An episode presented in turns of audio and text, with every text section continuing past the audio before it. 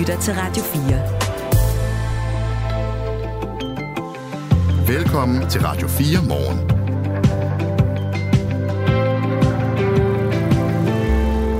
hvor vi øh, om ikke så længe skal tale om taxaloven. Der kommer nemlig et nyt lovforslag, som vil ændre den måde, man kører taxa på småøerne fremover.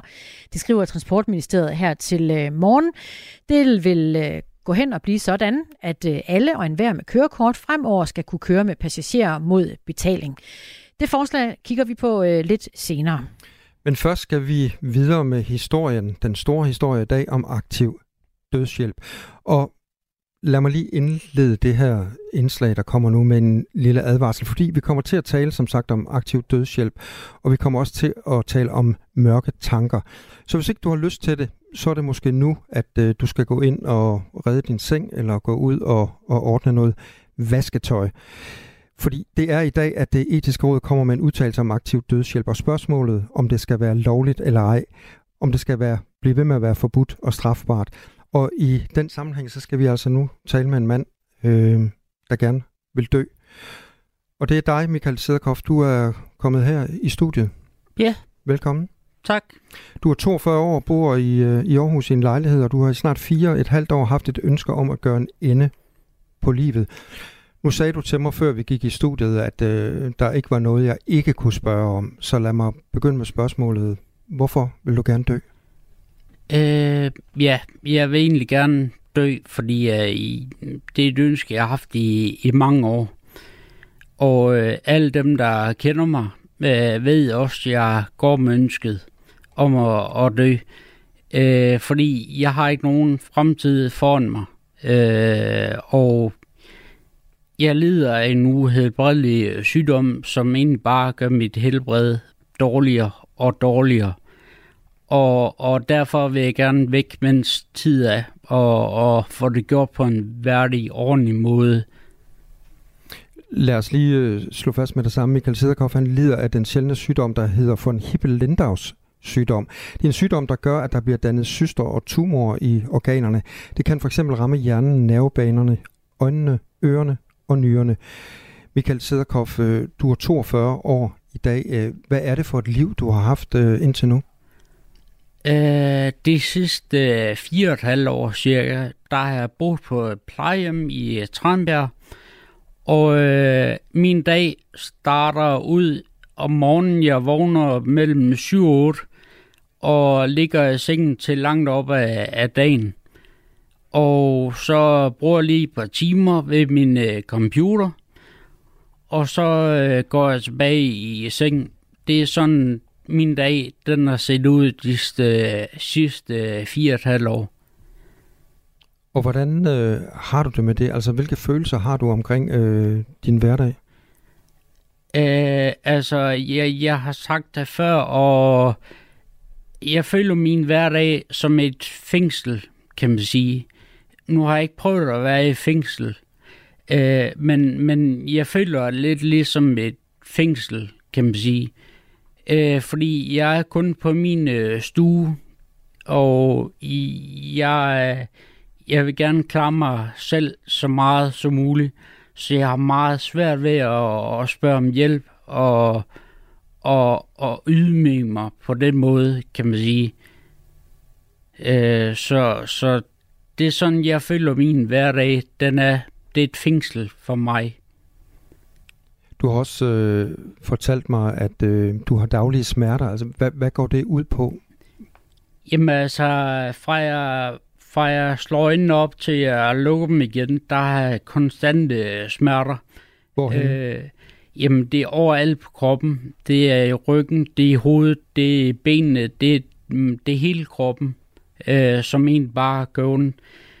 Øh, jeg plejer gerne at sammenligne med almindelige mennesker hvis du har en skala på, på, på 1 til 10, øh, hvor 10 selvfølgelig er det værste, og 1 øh, det er ikke så, så slemt, så vil en normal person følge min smerte som en 8-9 stykker.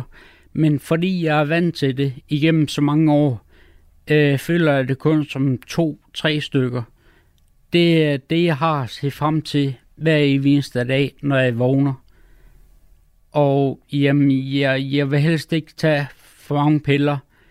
Øh, det kan godt være, det rammer mig selv, men, men jeg synes bare ikke, det, det er ikke en værdig måde at, og altså, hvad kan man sige, jamen, øh, tage piller for at holde sig smertefri. Øh, det, det, det synes jeg ikke. Det, det er så langt fra min natur. Øh, så det, det, det, det vil jeg helst ikke.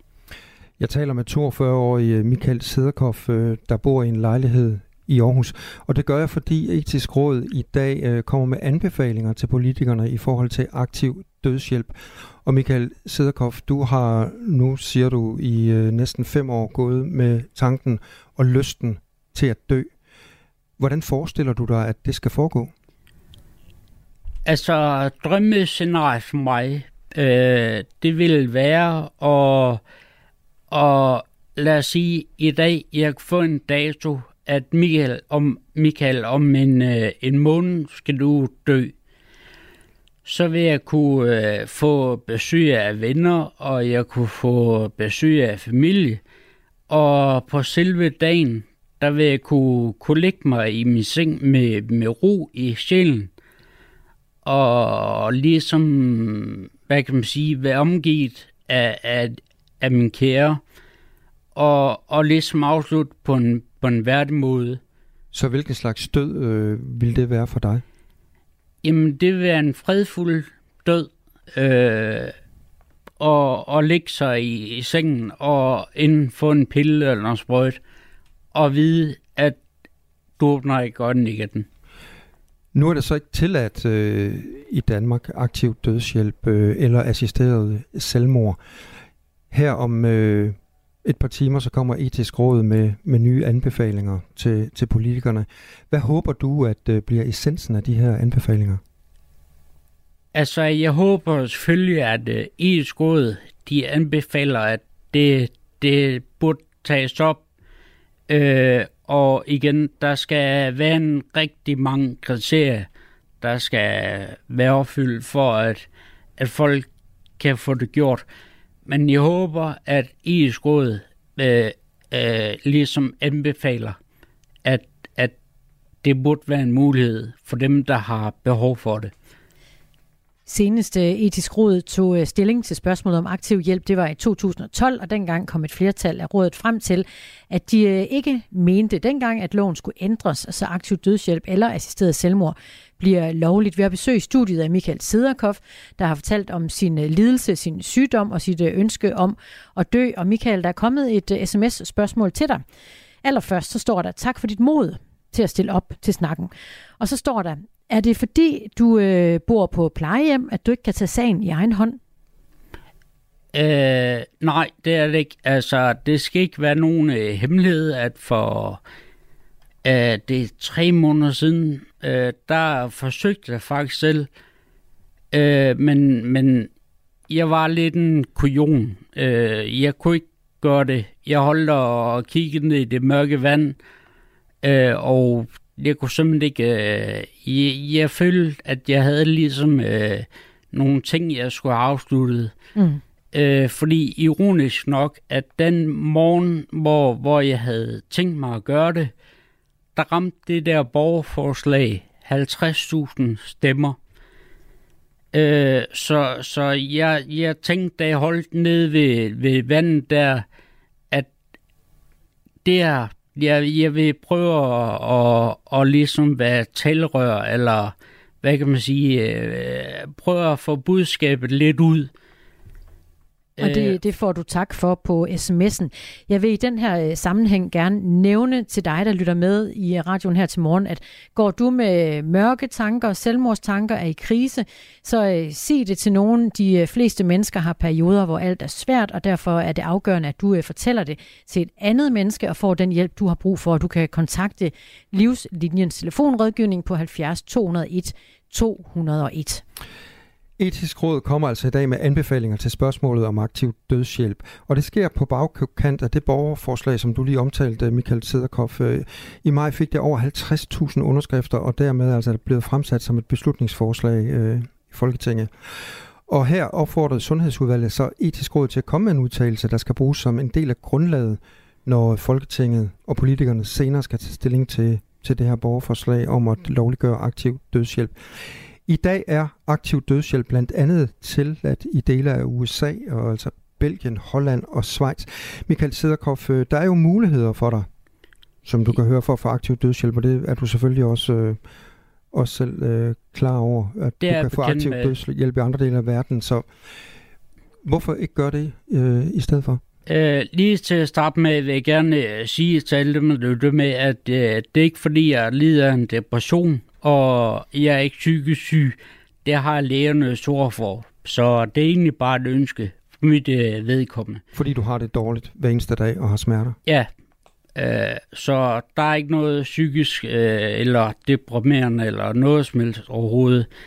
Uh, det skal lige siges, at jeg har også haft et øh, møde med organisationen øh, Ret til at dø, angående at komme til udlandet. Øh, men, men det kan min økonomi overhovedet ikke bære. Øh, jeg har været på offentlig forsørgelse i 15 år efterhånden, og øh, der var jeg bor på, øh, på et øh, plejehjem, øh, der, der går cirka 75 procent af min indkomst går til husleje. Og øh, så, så går der altså mange, mange år, inden man kan nå at spare de der omkring 100.000 op, det vil koste, øh, for at komme til udlandet, for at få det gjort.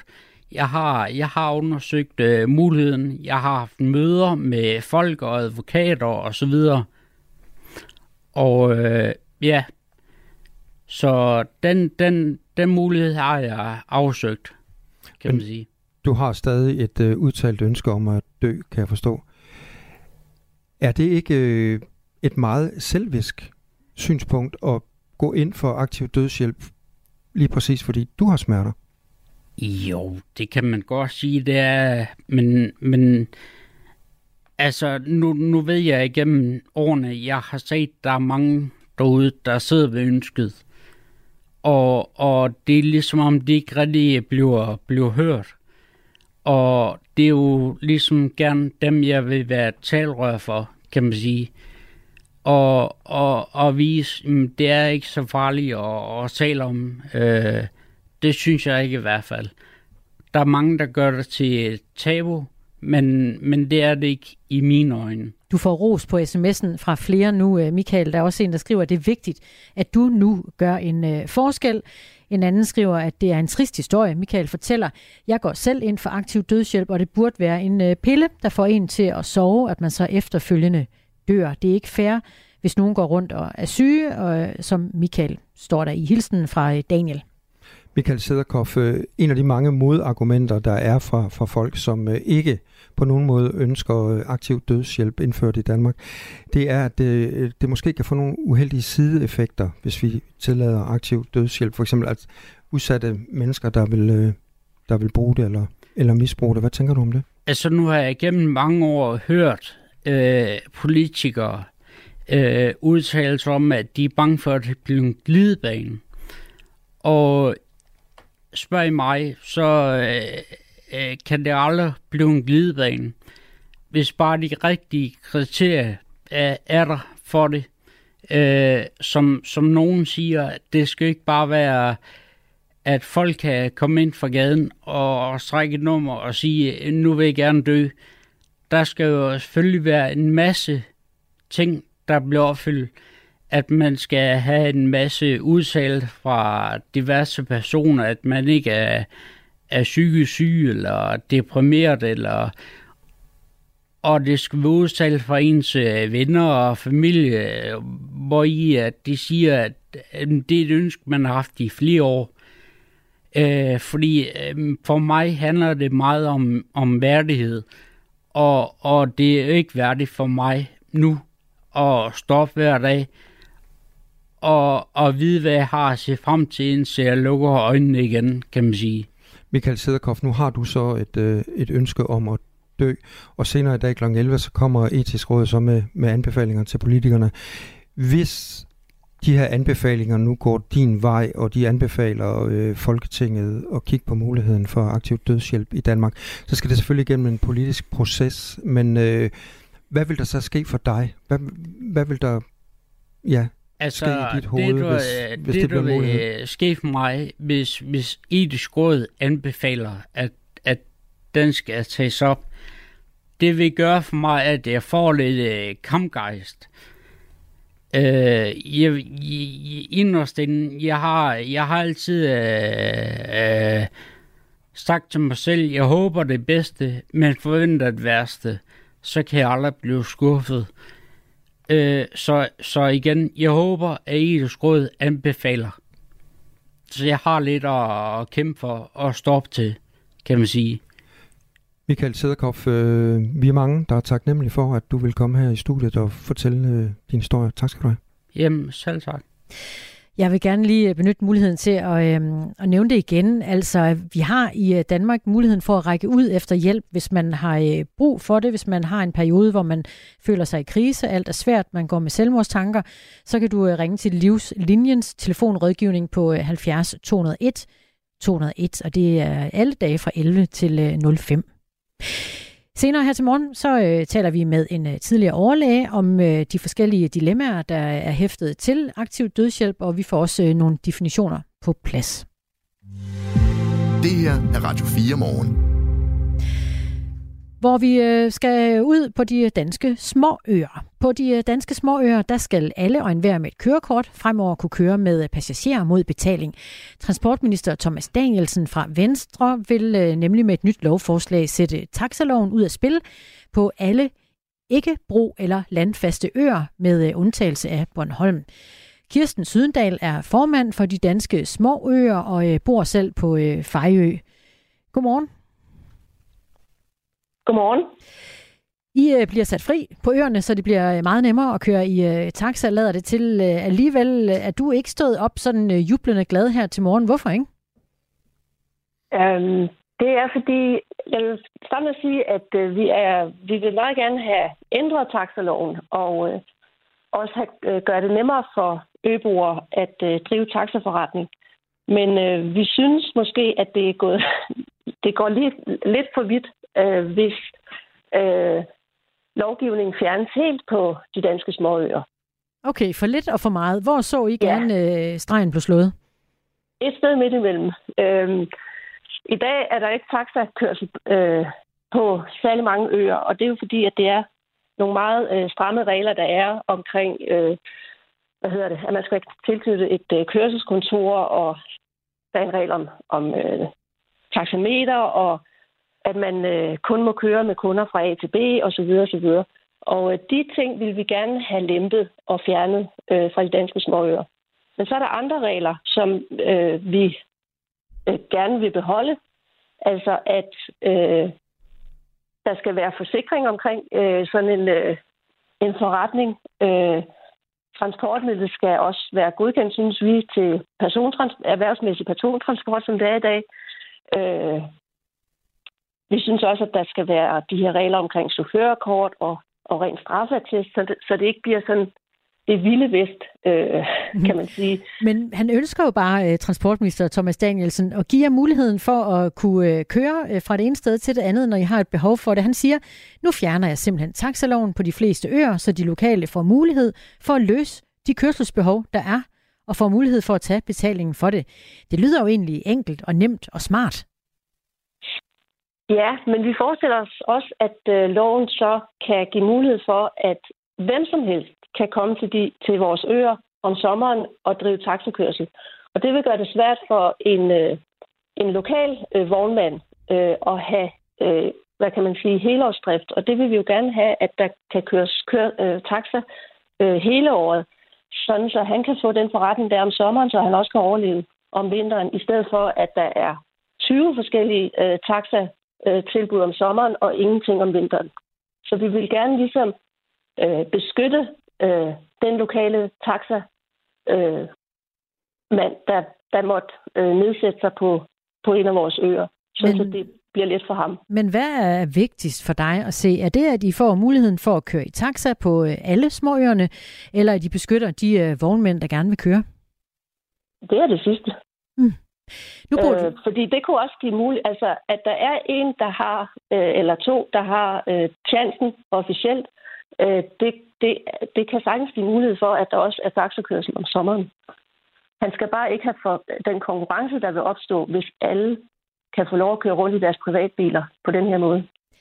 Indtil videre, så øh, er det jo også et øh, forslag. Det er ikke vedtaget endnu. Nej. Det øh, kan gå hen og blive det, og i så fald, så vil det træde i kraft fra øh, årsskiftet. Det er et krav i forslaget, at der på de øer, hvor øh, taxalåns regler fjernes, ikke i forvejen er øh, taxabetjening. Så på den måde, så, så rammer man jo heller ikke nogen nuværende vognmand ved at gøre det. Nej, men der skulle jo gerne, det er, jeg tror kun, det er på anholdt. Øh, og på anholdt har de en helt særlig ordning øh, med dispensation og så videre. Og vi har fået at vide, at den ordning kan simpelthen ikke laves på de andre øer. Øh, det er en, en, øh, en godkendt taxachauffør, der kører der. Øh, og det, det kan, man kan ikke lave en lignende ordning på de øvrige øer. Så, så ministeren har foreslået så, at det skal gives fuldstændig frit, og at, øh, at det også er op til den enkelte chauffør at, at opgive til skat, for eksempel. Altså, det synes vi jo også øh, kan blive lidt hårdt for, for den chauffør, der, der måtte øh, beslutte at have, hvad hedder det, at drive det som forretning. Fordi mm. det åbner selvfølgelig op for, at der er flere, der kan nedsætte sig som øh, taxachauffør, og det, det er vi jo glade for.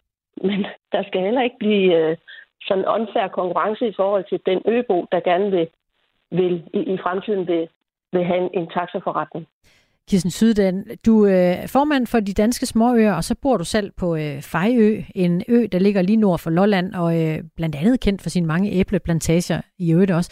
Og så er det også en ø, der har øh, mange gæster i løbet af sommermånederne. Hvordan øh, fungerer det i øjeblikket hos jer med øh, taxakørsel? Hos os er det lidt specielt. Vi har faktisk en bus, øh, som øh, på skoledag øh, køres af øh, kommunen, eller som mm. drives af kommunen. Mm. Øhm, og det er en vognmand, der bor på naboen Femø, der har den her bus. Og der kan man som, øh, hvad hedder det, som, øh, som beboer komme til købmand og til læge og så videre på, på de her hverdage, hvor den kører. Så vi har ikke noget i weekenderne, vi har ikke noget om aftenen.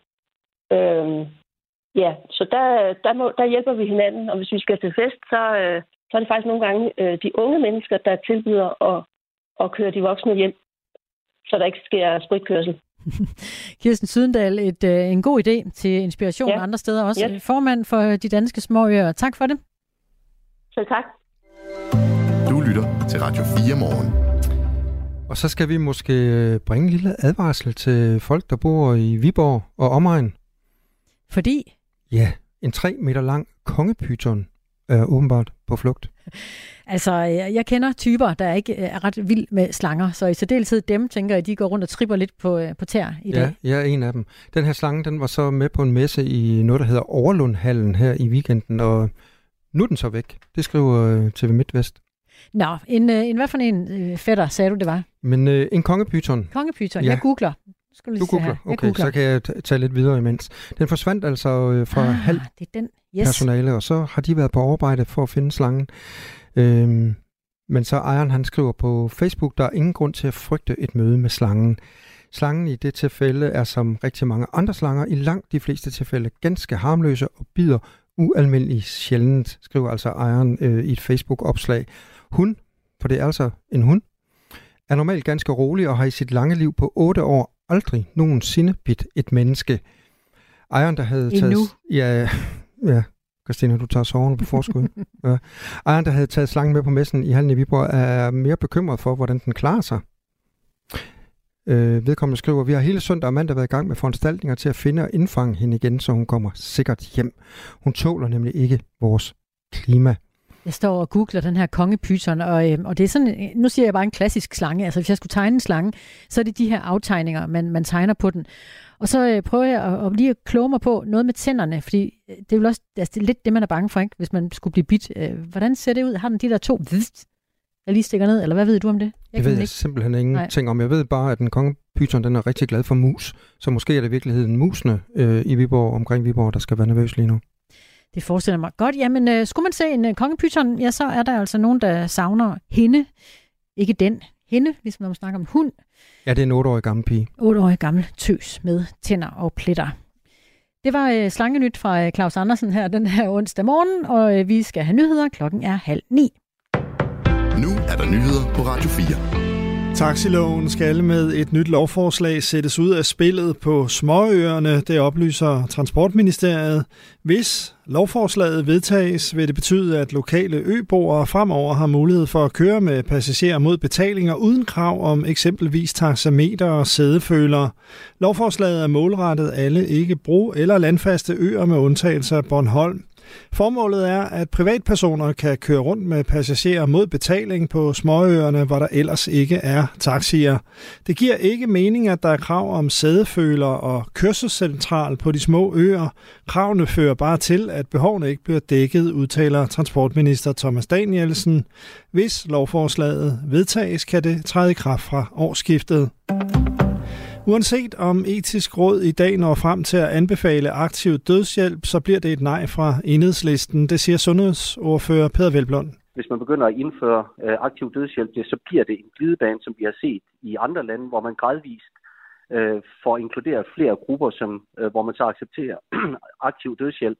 Og det kan jo betyde, at der er øh, mennesker, som er bekymret for at, at, at lægge samfund eller pårørende til last, øh, som derfor så kommer til at vælge øh, eller føle sig presset til øh, at benytte sig af aktiv dødshjælp.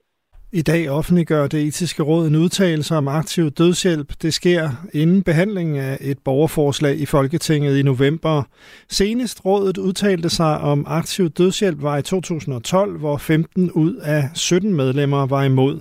Det er et svært spørgsmål, siger enhedslistens sundhedsordfører. Det er en meget dilemmafyldt uh, diskussion, men det, der er afgørende for os, det er, at uh, vi selvfølgelig skal støtte uh, og styrke den uh, palliative behandling, uh, altså sikre, at folk kan få hjælp til uh, at få et uh, forløb op til, til døden, som er, er værdigt. Medlemmer af det republikanske parti i USA mødes i næste uge for at diskutere, hvem der skal blive den nye formand for repræsentanternes hus. Det skriver Reuters. På onsdag 11. oktober forventes repræsentanternes hus at stemme om den nye formand.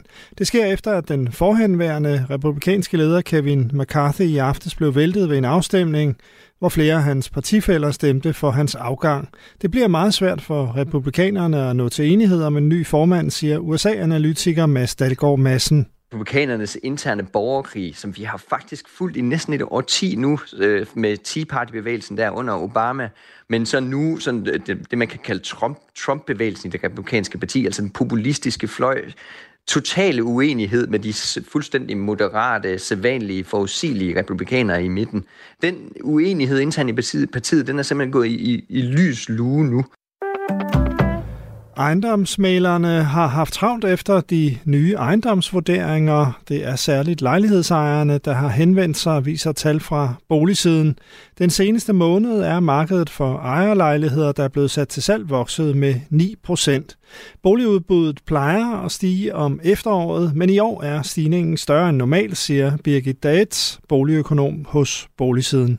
Den nye boligskattereform har jo nok haft betydning for, at der er mange, der tænker, måske skulle have fremrykket min, øh, mit boligsalg. Særlig voldsom er udviklingen i Region Hovedstaden, hvor man som køber har fået knap 15 procent boliger flere at vælge imellem. Først en smule sol og enkelte byer, men i løbet af eftermiddagen bliver det mere skyde, 12-17 grader jævnt til hård vind omkring vest. I aften og i nat breder regnen sig over hele landet, men efterhånden klarer det noget op. Det var nyhederne på Radio 4 i studiet Henrik Møring. Det her er Radio 4 morgen. Husk, at du kan sende os en sms på 1424. Det britiske sundhedsvæsen har i denne uge igen strækket, og det har nu fået stærke reaktioner fra lederne i det britiske sundhedsvæsen. I brev skriver lederne, at de er dybt bekymrede for situationen og at strækken kan få alvorlige konsekvenser for patienterne. Reaktionen fra ledelsen i sundhedsvæsenet kommer dog med en interessant timing, for reaktionen fra i går aften skal også ses i lyset af, at øh, premierminister Rishi Sunak skal holde tale foran hans konservative medlemmer på årsmødet i dag. Og så kan jeg sige godmorgen til Morten Rønnelund, der er journalist og dækker Storbritannien for Radio 4. Godmorgen, Claus. Hvorfor er den her timing interessant? Fordi hvis man kan øh, iscenesætte et stort kritisk problem med kort sigt, så kan man måske presse premierministeren til at flette det ind i sin tale og komme med nogle løfter, der skal få ro på området. Så på den måde er det et rigtig godt tidspunkt, at ledelsen i sundhedsvæsenet ligesom tager kampen op med, øh, med de lønmodtagere, der har kæmpet det her i over et år. Øh, det er også derfor, at timingen er så, så tydelig.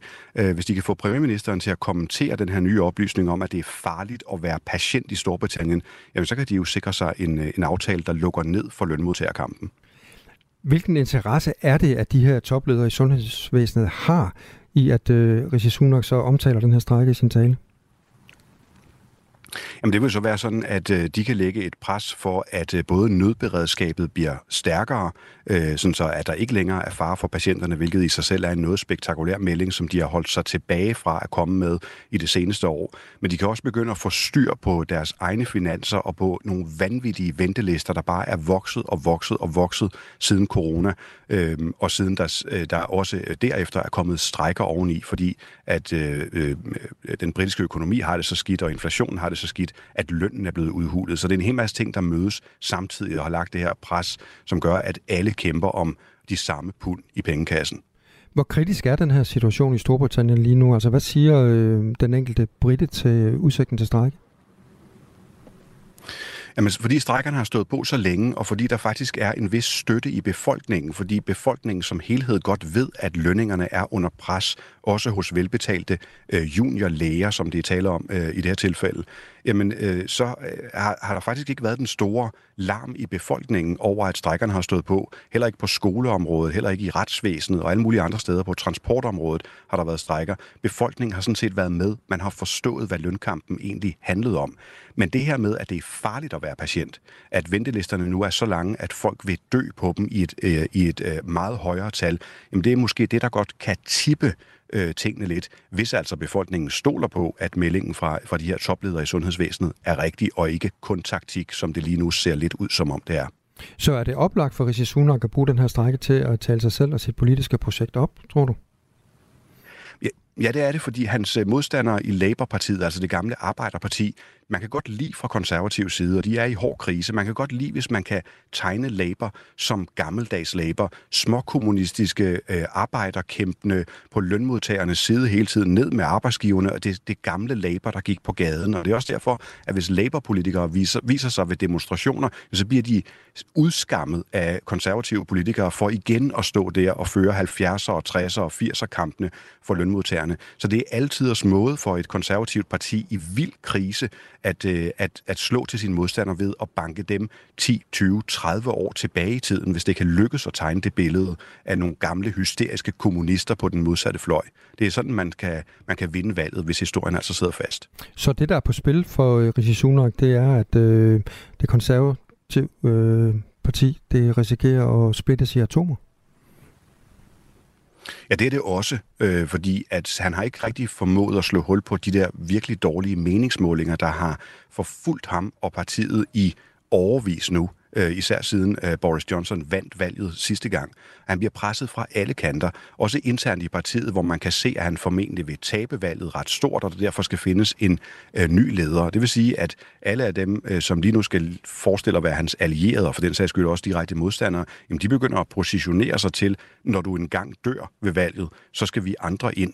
Så derfor er der pres både udefra og, øh, og indefra, og en befolkning, som efterlyser løsninger på en hel masse områder, både sundhedsvæsen, økonomi, transport og en, øh, en masse andet. De er i en virkelig kritisk situation, og det er også derfor, når han taler i dag klokken øh, lidt over middag dansk tid, så skal han virkelig komme med en overbevisende plan. Og her kan øh, problemerne i sundhedsvæsenet godt være noget, der taler til befolkningen. Strækken, som lærerne øh, er i gang med, den begyndte så i mandag, så fortsætter i dag. Men øh, der er vist noget med, den slutter også i dag, for de har varslet, at strækken den kun vil vare tre dage. Er det ikke rigtigt? Jo, det er fordi den britiske måde at lave den her type af strækker på, det er klassiske punktstrækker. Man går ikke hjem og bliver væk, indtil man har en aftale.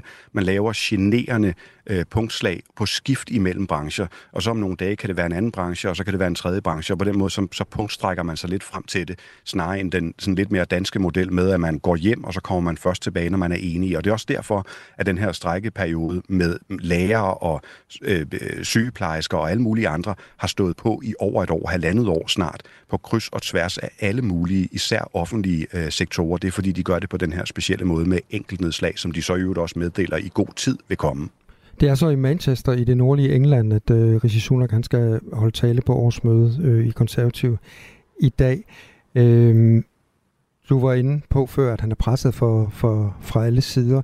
Er det et spørgsmål om hans politiske liv eller død? Ja, det er det. Øh, hvis ikke han kan komme med en plan nu, som på en eller anden måde slår et lille hul i meningsmålingerne, så er han øh, færdig som øh, formand, i hvert fald når han taber valget, hvilket han ser ud til at gøre. Øh, det kan også være, at øh, det ser så kritisk ud, hvis ikke han nailer talen i dag, at, øh, at nogen vil forsøge at kuppe ham inden. Det vil være voldsomt, fordi de har virkelig øh, haft mange premierminister i det konservative i de senere år.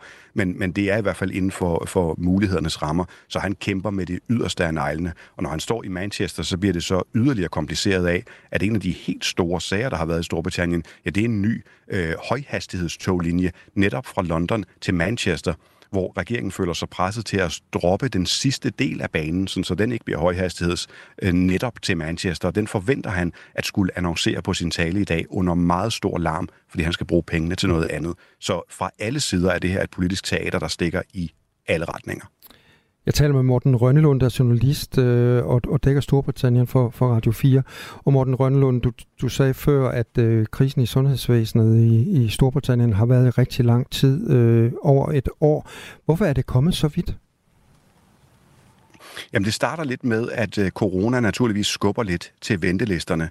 Øh, da vi så kommer ud af corona, så har øh, samfundet lidt svært ved at øh, dels komme tilbage i normal gænge, øh, og øh, og dels er der også pres på lønnen. Øh, da krigen i Ukraine så kommer oveni, så kommer der yderligere pres på lønnen, når den britiske økonomi får det værre end alle de øvrige øh, europæiske økonomier. Og det er på trods af, at de var rimelig gode til at få rullet vaccinen øh, ud, hvor vi andre var lidt bagefter. Men hele den her skaber sådan en perfekt storm, øh, hvor der bliver så hårdt øh, pres på pengene, at lønkampen tager et, øh, et helt nyt, nyt niveau, hvor regeringen vil give 4% i lønstigninger, så kræver øh, læger og læger og nogle af de her øh, centrale spillere i, i det offentlige over 20%. Og det er jo nærmest umuligt at øh, lave et kompromis på det område, og det er den kamp, der har stået på i det her øh, halvandet år. Det er derfor, at ingen rigtig har vil bøje sig, fordi der er så langt ind til kompromiset, at øh, hvem der bøjer sig, jamen de har virkelig tabt, og de vil have tabt i et årti, hvis de, øh, hvis de giver sig. Og derfor så har der været sådan en, en, en, en, øh, en underlig stalemate-lignende situation, hvor man har været låst fast i de her to positioner, og på visse områder, for eksempel her med lægerne, altså stadig er det. Morten Rønlund, øh, når Rishi Sunak har holdt sin tale i Manchester i dag, hvor tror du så, han står? Ja, det vil vise sig, hvad reaktionerne bliver, og hvor meget han øh, får fat i øh, en eller anden form for momentum i befolkningen, om han kan få en eller anden sag, en eller anden melding, øh, immigration eller øh, noget med klimafornuft, som også er en af de konservative nye øh, taktikker, til at give genlyd og overtage de mange øvrige sager, der er, og hvor meget han kan lukke ned for alle de interne kandidater, der gerne vil overtage hans, hans stol. Og det, det er helt op i luften. Jeg ved simpelthen ikke, jeg kan, det er svært at vurdere, hvad stemningen er, men han skal virkelig levere en tale, der gør noget, og i hvert fald inden for et par uger skal det kunne ses på meningsmålingerne, at han er på vej til ikke at måske at vinde valget, men i hvert fald at bringe de konservative tilbage, og det tror jeg bliver uhyrligt svært. Sådan lød det altså fra Morten Rønnelund, journalist, øh, som dækker Storbritannien for Radio 4. Tak skal du have, Morten. Tak. Selv tak. Godmorgen. Godmorgen. Du lytter til Radio 4 morgen.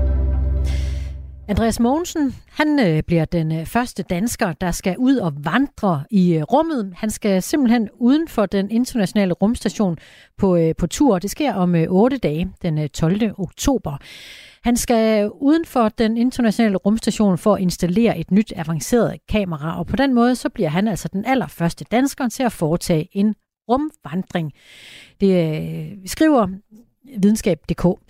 Han har allerede talt med magasinet om på, øh, på forhånd, før han tog afsted på øh, rumfart, øh, han talte med dem om den her mulighed for at få en rumvandring, og sagde dengang, at det er et ekstra lag på hele oplevelsen. Det at komme udenfor og bare holde fast med en hånd og kigge ned på jorden og kigge op på stjernehimlen, det vil være sindssygt spændende at have den oplevelse. Ja, sådan kan man jo godt betegne det, ikke? Jeg tænker, det må være sindssygt ubehageligt. Men... Jeg tror, det bliver sindssygt spændende. Andreas Mogensen i Moon Boots, som jeg gik rundt i i 80'erne. ja, det kommer til at foregå på den måde, at han øh, hænger fast på en robotarm. En 17 meter lang robotarm, der sidder på ydersiden af rumstationen. Og siddende fast på den robotarm, så skal han altså montere et, øh, et kamera, som kan øh, gøre noget helt særligt for, at man kan få øh, filmet jorden deropfra og give endnu flere detaljer, end det hidtil har været muligt. Han skal have en makker med. Det er Loral O'Hara, som skal med ud og tage prøver af rumstationens ventiler. Så øh, de to skal en tur udenfor. Og en, øh, en rumvandring betragtes udover, at øh, altså Andreas Mogensen synes, det er spændende og fantastisk, så er det faktisk også farligt. De bliver øh, spændt fast med sikkerhedsreb under hele rumvandringen, og så øh, skriver videnskab.dk, at skulle ræbene nu miste forbindelsen til rumstationen, så er der små jetmotorer i rumdragterne, som kan hjælpe astronauterne med at svæve tilbage til rumstationen. Det er det scenarie, man på ingen måde ønsker sig at se. Men øh, om otte dage, god tur ud på øh, rumvandringen til Andreas Mogensen. Det her er Radio 4 morgen. Og så får jeg da lige lyst til at komme med en lille note i forhold til den her historie, det. jeg selv lancerede omkring den der kongepyton, som oh, ja. er løs i Viborg. Ja. Øh, jeg ved ikke, om jeg kom til at vrøvle lidt med, øh, med nogle tænder, men øh, Lars... Nej, det var mig, det var vist mig. Ja, okay, men Lars fra København, han skriver til os, nej, en kongepyton har ikke sådan to tænder, der vender ned. Den har 100 bagudrettede, sylespidse tænder, men er ikke giftig. Tak til dig, Lars. Tusind tak for det. Det etiske råd kommer i dag med øh, anbefalinger vedrørende aktiv dødshjælp og assisteret selvmord. Og det gør rådet på øh, baggrund af et borgerforslag, der øh, skal behandles i Folketinget. Og vi har diskuteret de etiske dilemmaer om aktiv dødshjælp og assisteret selvmord i løbet af morgenen, og vi har også brugt forskellige begreber. Så nu tænker jeg, at nu er tiden kommet til, at vi får fuldstændig styr på de her forskellige begreber, der følger med. Per Sjøgren, velkommen til. Tak skal du have. Professor og øh, tidligere overlæge på Rigshospitalets palliative afsnit. Kan vi ikke lige prøve at starte med at deklarere dig? Øh, er du fortaler for det ene eller det andet, når vi snakker om øh, aktiv dødshjælp?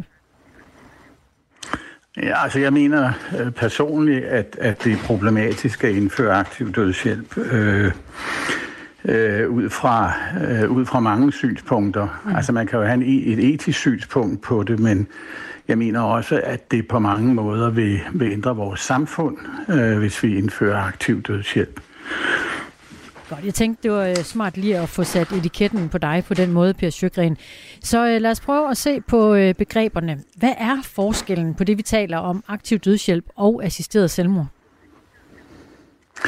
Jamen altså, aktiv dødshjælp, der øh, indgives øh, et stof øh, til, til patienten, som ønsker aktiv dødshjælp øh, og, og, patient, og patienten dør af det. Og det assisterede selvmord, der indtager patienten selv øh, giften, og øh, det foregår så under øh, kontrollerede, lægekontrollerede omstændigheder. Så det er sådan set de to former, og de øh, er indført sammen i nogle lande, og de er også indført adskilt i nogle lande. Så vi kender begge former øh, sådan set i praksis fra, fra udlandet. Og den aktive dødshjælp, det vil også være en, en læge, der øh, overfører den øh, dødelige dosis af medicin til patienten? Ja, det er det normalt i de lande, vi ser om, omkring os, altså for eksempel Holland, Belgien, Kanada, hvor det har været indført et stykke tid. Der er det læger, der gennemfører det her. Nogle steder bliver det udført af sygeplejersker. Begge dele vi øh, taler om lige nu aktiv dødshjælp og assisteret selvmord er øh, ulovligt i Danmark, og senere i dag kommer det etiske råd med sine anbefalinger om, hvordan det kunne øh, se ud i fremtiden i Danmark. Men der tales jo også om begrebet passiv dødshjælp. Hvad er så det i forhold til det andet? Jamen det, øh, det det, vi allerede har, kan man sige. Altså hvor man, øh, hvor man lindrer lidelse og hos en, øh, ofte uafvendelig døende patient, og der kan man øh, fremskynde dødstidspunktet ved nogle af de stoffer, man indgiver. Det er, lov, det er fuldt lovligt. Der kan også være andre begreber inkluderet i det, som at man afstår fra udsigtsløs behandling. Vi snakker også samtidig om den øh, palliative sedering, hvor vi, vi lindrer så kraftigt, at det kommer til at fremskynde dødstidspunktet. Det er også den passive dødshjælp, formoder jeg. Ja, det hører sådan set også under det, ikke? Det er, at, at, at, man, at man igen lindrer, men formålet med, med, med, med de her ting er jo, at man først og fremmest lindrer symptomer hos patienten, og det kan så medføre, at patienten afgår ved døden tidligere end forventet. Vi afventer de anbefalinger, der kommer fra det etiske råd senere i dag. Der er ikke mange lande, der direkte tillader aktiv dødshjælp, som du også nævner det. Nogle af de europæiske lande, der gør, er Holland og Belgien. Og derudover så er der øh, Schweiz, Albanien og Luxembourg, der øh, tillader den assisterede dødshjælp. Per Sjøgren er med os professor og tidligere overlæge på Rigshospitalets palliative afsnit. Du øh, har beskæftiget dig med aktiv dødshjælp i øh, et internationalt perspektiv. Mm, altså, det er, jo, det er jo lidt specielt det her. Øh, hvor, hvor kan man sige, at det fungerer, og hvor fungerer det ikke, når vi kigger ud over landegrænserne? Jeg tror ikke, man kan tale om, det fungerer eller fungerer ikke, fordi når det bliver indført, så fungerer det jo på, på, på, på dets eget præmis, om jeg så må sige. Men, men der er en række ting, vi kan se, når man indfører aktiv dødshjælp, og vi har kigget lidt på nogle af de lande, der har haft det i en årrække, og der er nogle karakteristika, som vi kan se i de lande, som har haft det i øh, en årrække. Der er jo lande, der lige har indført det, der giver det ikke så meget mening at kigge på det, som for eksempel Spanien, der fik det i i 21, men hvis vi ser på de lande, der har haft en årrække, som Holland, Belgien, Kanada fik det faktisk i 2016, der har vi også en del erfaringer fra, så kan man se, at man jo skal have en lovgivning. De fleste går ud fra den hollandske lovgivning. Den er, den er ligget til grund for mange af de andre lovgivninger, da det allerede blev indført i 2002. Øh, og der bliver sat nogle kriterier op, og det er jo mange gange de kriterier, der er grundlag for meget stor diskussion, også når det er indført, for de kriterier ser ud til at skride i de fleste lande således at øh, der bliver åbnet op for flere patienter, og det medfører jo, at de lande, jeg taler om her, de har en øh, voldsom stigning i antallet af patienter, som bliver underkastet aktiv dødshjælp om året. Når man, øh, så det kan vi tydeligt se. Når man udvider begreberne i de lande, Per Sjøgren, som du nævner, er det så øh, ved lov, at man gør det, eller er det andre steder, at man lemper på det? Det er sket ved lovgivning de fleste steder. Altså man, man har mange gange lagt ud med, at patienten skal være bevidst øh, om et sådan valg. Men øh, eftersom patienter, der er, har psykiatrisk sygdom, patienter, der er demente, og i nogle lande børn, bliver inkluderet i programmerne, så er man øh, jo allerede, kan man sige, øh, ud over det kriterie i hvert fald.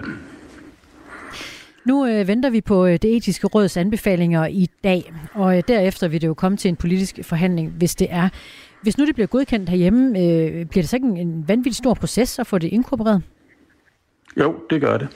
Fordi udover at man skal have lavet et lovgivningsarbejde og nedsat de her kriterier, vi diskuterede, som er meget væsentlige, så kræver det monitorering, registrering, det kræver en database under registrering. Det kræver, at man ansætter jurister, læger, etikere og et sekretariat i sådan nogle enheder. Og for eksempel i Holland er det jo regionale enheder, der tager sig af det. Det skal bruges til at samkøre med andre databaser, og det skal bruges til forskning. Så skal det jo administreres, og det skal effektueres. Og der er altså nogen, der skal udføre aktiv dødshjælp. Og det er de fleste lande læger, som går ind i det frivilligt. I nogle lande sygeplejersker, der assisterer. Man skal have ret solide kontrolorganer, så man er sikker på, at det, der foregår, er korrekt. Og det vil sige, at en anmodning om aktiv dødshjælp skal bedømmes øh, af specialister, øh, fordi at man skal sikre sig, at al lindring er forsøgt, inden anmod, anmodningen antages. Øh, og derfor kræver det også et ret stort kontrolsystem af ofte palliative specialister. Det har vi ikke i Danmark i øjeblikket nok af. Et kæmpe stykke arbejde. Der og så ser man altså i de lande, så ser man i de lande en, en voldsom stigning. I, I Holland for eksempel udgør akt, øh, folk, der dør ved aktiv dødshjælp, Øh, 5 procent af alle dødsfald, det er jo en hel del. Per Sjøgren, øh, professor og tidligere og overlæge. Jeg bare lige, du, du fik, øh, du fik klædt os uh, godt på til at, uh, at modtage de anbefalinger, som det etiske råd kommer med kl. 11, og tusind tak for det. Det her er Radio 4 morgen. Den danske folkeskole var det alt overskyggende emne, da statsminister Mette Frederiksen i går åbnede Folketingsåret med en traditionsrig åbningstale. I næste uge præsenterer regeringen vores oplæg til en ny folkeskole. Her vil vi foreslå, at hver gang der findes 10 mål, så fjerner vi de 9 af dem. Det svarer til, at vi dropper mere end 3.800 bindende og vejledende mål for folkeskolen. Lad os sætte den fri. Ja, lad os sætte den fri, sagde Mette Frederiksen altså om den danske folkeskole. Regeringen vil øh, hermed tage et opgør med folkeskolereformen fra 2013 og præsentere et helt nyt øh, udspil til, øh, hvordan folkeskolen skal se ud. For den danske folkeskole fungerer ikke godt nok i dag, lyder begrundelsen fra statsministeren. Den skal som sagt være mere fri for krav og regler fra statens side. Den frie folkeskole er dog ikke grebet ud af den flå blå øh, luft, fordi øh, en treårig forsøgsordning har siden skoleåret 21-22 været afprøvet på skoler i Holbæk og Esbjerg kommuner. Deriblandt Killebjerg skole i Mørkøv i Holbæk Kommune, hvor Mette Arndt Vadsager er skoleleder. Ifølge hende så giver friheden mulighed for at lave en skole, som er skræddersyet til elever, som går i den. Vi har taget fri fra lovgivningen ved øh, for eksempel at lave nye fag på mellemtrinnet. Vi har juniortræner, som er et prøvefag, og øh, så har vi temadag. Vi har lavet et øh, tilbud om øh, fleksibel skolestart, hvor børnene kan starte på forskellige tidspunkter i børnehaveklassen, så det passer bedre til deres udvikling. Så har vi lavet øh, et forsøg med senere mødetider for teenager med baggrund i søvnforskningen. Og så er der jo alle de initiativer, vi godt kunne have lavet før, men vi bare må konstatere, at vi ikke gjorde. Måske fordi engagementet og kreativiteten er, er kommet mere frem i takt med, med friheden. Mette Arndt Vadager er ikke sent til at sige, at den frihed, som Kildebjergskolen har fået, altså skolen er en del af forsøgsordningen, og den frihed er udbredt positivt, siger hun. Det er en kæmpe stor fordel. Altså, jeg synes, man kan sige, at, det, at skolen er blevet sådan mere vores egen. Øh, hvis, man kan, hvis man kan sige det sådan. Jeg synes, at øh, friheden har skabt et større ejerskab til skolen. Øh, og jeg bemærkede også i går, at Mette Frederiksen hun i sin åbningstale sagde, at intentionen med, med det her nye oplæg, der kommer, det er at give klasselæreren og pædagogen skolen tilbage, og det er selv sagt meget enig i. Øh, jeg vil faktisk gå så langt, at jeg vil sige, at det, vi har lykkes i langt højere grad med at lave en skole, der passer til eleverne, og ikke øh, omvendt.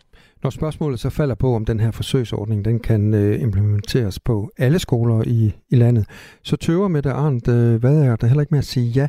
Men det kommer med et stort ansvar, siger hun, og det er et ansvar, som er vigtigt at tage på sig som skoleleder og skolebestyrelse. Vi kan mærke, at det, at det har været vigtigt det, at turde tro på, altså at have mod til at prøve noget nyt, at det er vigtigt. Øh, så vi gør tingene på en anden måde, men, men, øh, men jeg tror for eksempel, så kræver det som, som leder, at det, det kræver rigtig meget øh, mod, og det, man, og det kræver også, at man er god til at lytte til de aktører, der er en del af øh, folkeskolen. Ikke? Øhm, jeg tror, at, det, at det, det er vigtigt, at dem, der er omkring, i forhold til dem, der rent faktisk bestemmer, at man som skolebestyrelse også har en afgørende rolle i forhold til den styring, der lægges ned over skolen. Øh, den skal ligesom vores også har gjort det, altså have mod til at give ansvaret tilbage og lave mindre detaljregulering. I virkeligheden også, sådan som Mette Frederiksen hun fortæller i går i åbningstalen. Som statsministeren altså også påtalte det i åbningstalen, så er det store ændringer, som bliver varslet for folkeskolen, men det er også nødvendigt, siger Sara Emil Boring. Og i debatten om øh, folkeskolen har hun to kasketter på, for hun er på den ene side uddannet lærer, på den anden side så er hun, har hun undervist under folkeskolereformen fra 2013, den som hun gerne vil lave om. Og det kan faktisk være med til for og det kan hun faktisk være med til, for sidst øh, blev hun valgt til Folketinget for Socialdemokratiet og er nu partiets folkeskoleordfører. For et år siden, der, øh, der stod jeg jo øh, stort set lige at have lavet mine årsplaner, og, øh, og der var ikke ret meget tilbage, når jeg havde levet op til alle de forskellige mål og krav, der var til den undervisning, jeg skulle varetage. Så var der sådan set ikke så meget tid tilbage til, at jeg kunne lave noget, noget individuel undervisning til de elever, som jeg havde ude i klasserne. Jeg tror, der var en uge eller sådan noget tilbage, som jeg, som jeg selv kunne råde over. Så jeg synes i den grad, der trænger til en, et eftersyn af folkeskolen. Det var ellers Socialdemokratiet med Helle thorning Schmidt i spidsen, som vedtog den nuværende folkeskolereform, som altså er fra 2013. Og derfor vil øh, Sara Emil Boring heller ikke smide alt, hvad reformen har bragt med sig ned af brættet, selvom den altså her 10 år efter står til at blive lavet helt om. Øhm, nej, jeg synes, der er elementer af den, som, øh, som, som er rigtig gode. Altså det her med, at man gerne vil have mere åben skole og praksis ind og så videre. Men, men, men der, har, der har nok bare øh, der har været ting, der har vist sig, der ikke har fungeret øh, her 10 år efter. Og det synes jeg sådan set bare er, er rigtig godt, at vi, at vi tør at tage et opgør med det nu. Sådan lød det altså fra Sara Emil Boring, der er folkeskoleordfører for Socialdemokratiet. Har du uh, tillid til politikerne? Ja, det kan du uh, være med til at diskutere i uh, Ring til uh, Radio 4, når klokken er 5 minutter over 9. Det er Signe Ribergaard Rasmussen, som er vært på uh, programmet Hun er klar, jeg ved det, og hun glæder sig til at høre fra dig. Nu er der nyheder, hvor klokken er 9. Du har lyttet til en podcast fra Radio 4. Find flere episoder i vores app, eller der, hvor du lytter til podcast. Radio 4 ikke så forudsigelig.